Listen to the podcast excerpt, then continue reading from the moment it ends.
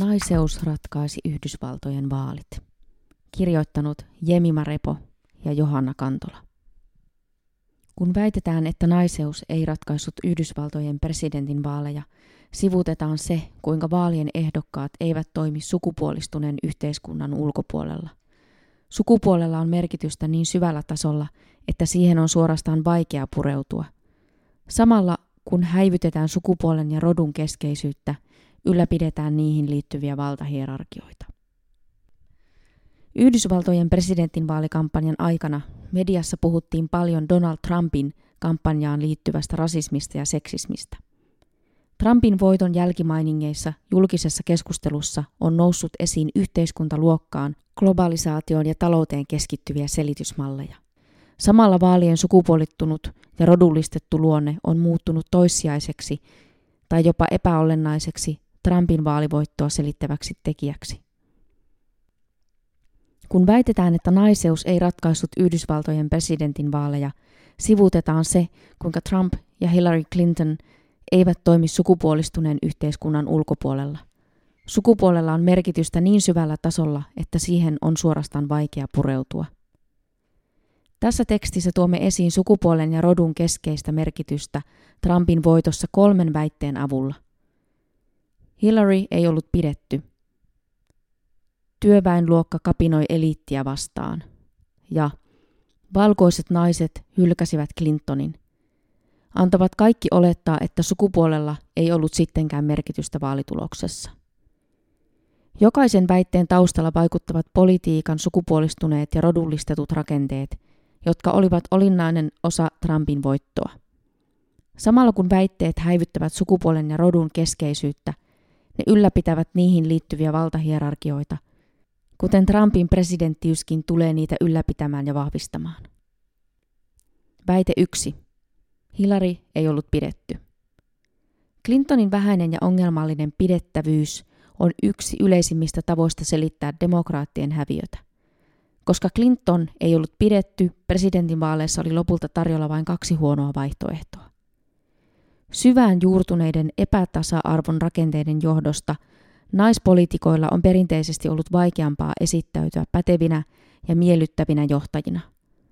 Miespoliitikoilta odotettavat piirteet, kuten päämäärätietoisuus tai auktoriteetti, voivat muodostua ongelmaksi naispoliitikolle, jolla ne näyttäytyvät pyrkyryytenä. Miehet ovat poliitikkoja, naiset ovat naispoliitikkoja ja maahanmuuttajat ovat maahanmuuttajapolitiikkoja. Toisin sanoen valkoiset miehet muodostavat yhä poliitikon normin ja naisia arvostetaan heidän oletetun naisroolinsa kautta. Clinton kohtasi seksismiä median taholta uransa alusta asti. Pitäessään aluksi oman sukunimensä, Rodam, ja juristin uransa avioliitosta ja miehen poliittisesta urasta huolimatta. Kampanjan aikainen mediajulkisuus rakensi kuvaa Clintonista salailevana ja epäluotettavana. Jo esivaalien aikana toinen demokraattiehdokas, Bernie Sanders, väitti Clintonin olevan epäpätevä ja korruptoitunut. Sähköpostiskandaalit Trumpin oma kampanja vahvistivat tätä mielikuvaa. Clintonilla väitettiinkin olevan vaikeuksia saada yhteyttä äänestäjiinsä. Clintonin kohdalla seksismistä oli kuitenkin vaikea puhua rakenteellisena eikä yksilöllisenä, eli häneen henkilönä liittyvänä ilmiönä. Niinpä Clinton oli vain ei pidetty.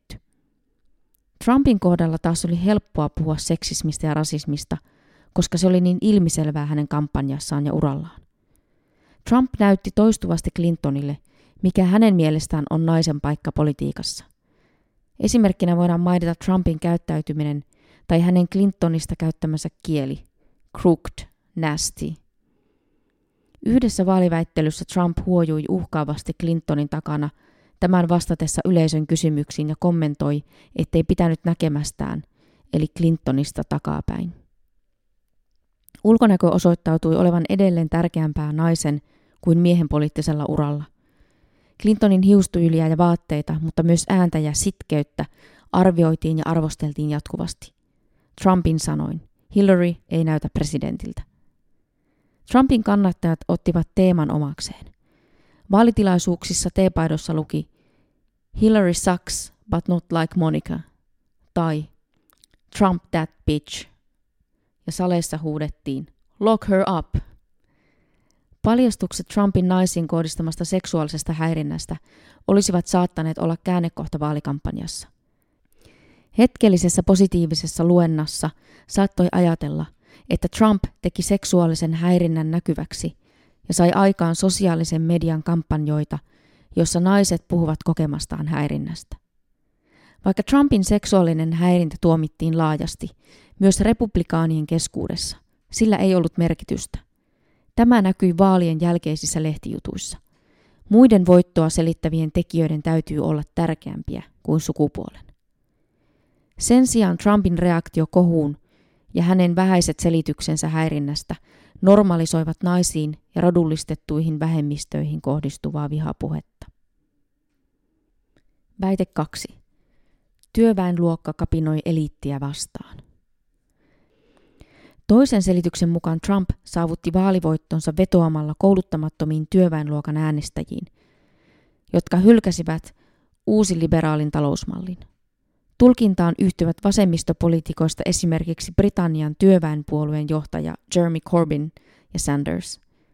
Nämä lausunnot olettavat seksismin ja rasismin olevan joko vähemmän tärkeä tekijä kuin talous, tai sitten vain valitettava kanava, jonka kautta taloudellista turhautuneisuutta ilmaistiin. Luokkakysymys kuitenkin monimutkaistuu, kun huomioidaan, että vaikka Trump kasvatti republikaanien ääniosuutta köyhien amerikkalaisten keskuudessa – Ovensuukyselyn mukaan rikkaimmat äänestivät todennäköisemmin republikaaneja. Clinton voitti edelleen suurimman osan alle 50 000 dollaria vuodessa tienaavien äänistä, joista suuri osa tuli mustilta ja latinoilta. Trump taas oli suosittu erityisesti valkoisten miesten keskuudessa. Heistä lähes kaksi kolmesta äänesti Trumpia, mutta mustista miehistä vain 13 prosenttia. Trumpin äänestäjiä huolestutti enemmän maahanmuutto 64 prosenttia ja terrorismi 57 prosenttia kuin talous 42 prosenttia. Jokaisen vaalitulosta selittämään pyrkivän teorian tulisi pohtia sukupuolen, rodun ja luokan yhteenkietoutumista, eli intersektionaalisuutta, ja miten eri toimijat asettuvat sen mukaan eri asemiin. Yhdysvaltalaisten huoli Yhdysvaltojen taloudellisesta ja valtiollisesta turvattomuudesta on sukupuolittunut ja rodullistettu huolenaihe – Trumpin kuvaus meksikolaisista raiskaajina ja murhaajina esitti yhdysvaltalaiset naiset miesten omaisuutena, jota meksikolaiset miehet uhkasivat.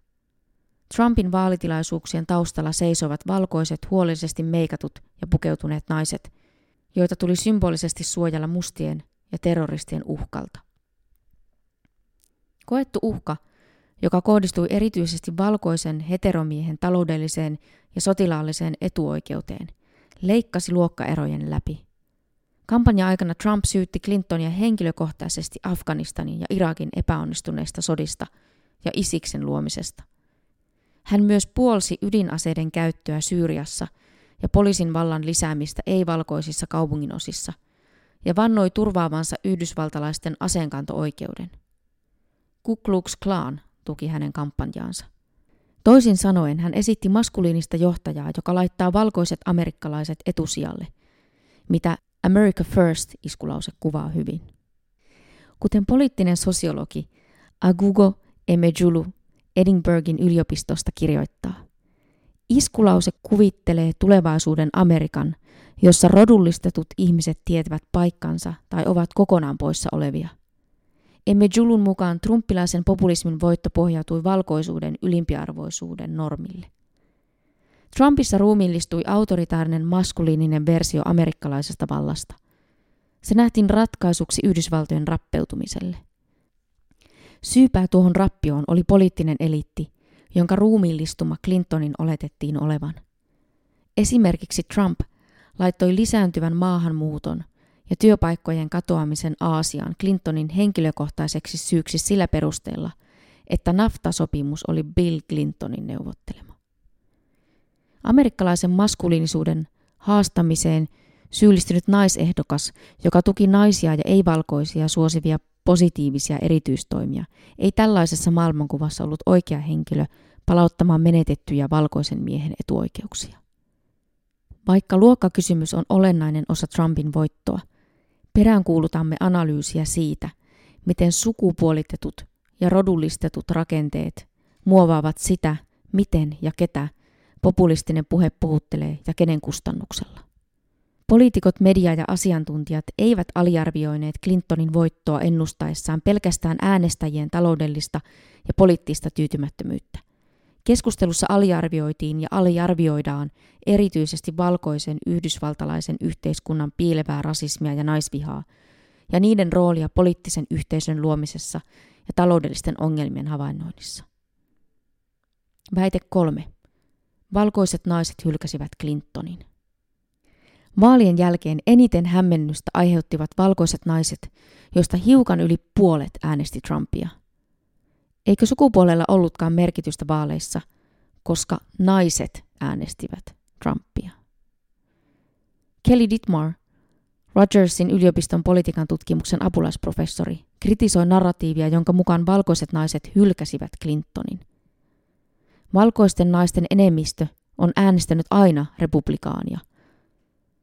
2012 56 prosenttia, 2008 55 prosenttia, 2004 55 prosenttia. Dittmar kirjoittaa, että itse asiassa Clinton sai hieman enemmän valkoisten naisten ääniä kuin Barack Obama, 43 prosenttia vastaan Obama 42 prosenttia vuonna 2012. Hän korostaa, että poliittinen puolue on keskeinen valkoisten naisten äänestyskäyttäytymistä selittävä tekijä. Vuonna 2016 suurin osa valkoisista naisista identifioitui republikaaneiksi. Samalla voidaan pohtia muitakin syitä sille, miksi valkoiset naiset äänestivät Trumpia. Samalla voidaan pohtia muitakin syitä sille, miksi valkoiset naiset äänestivät Trumpia.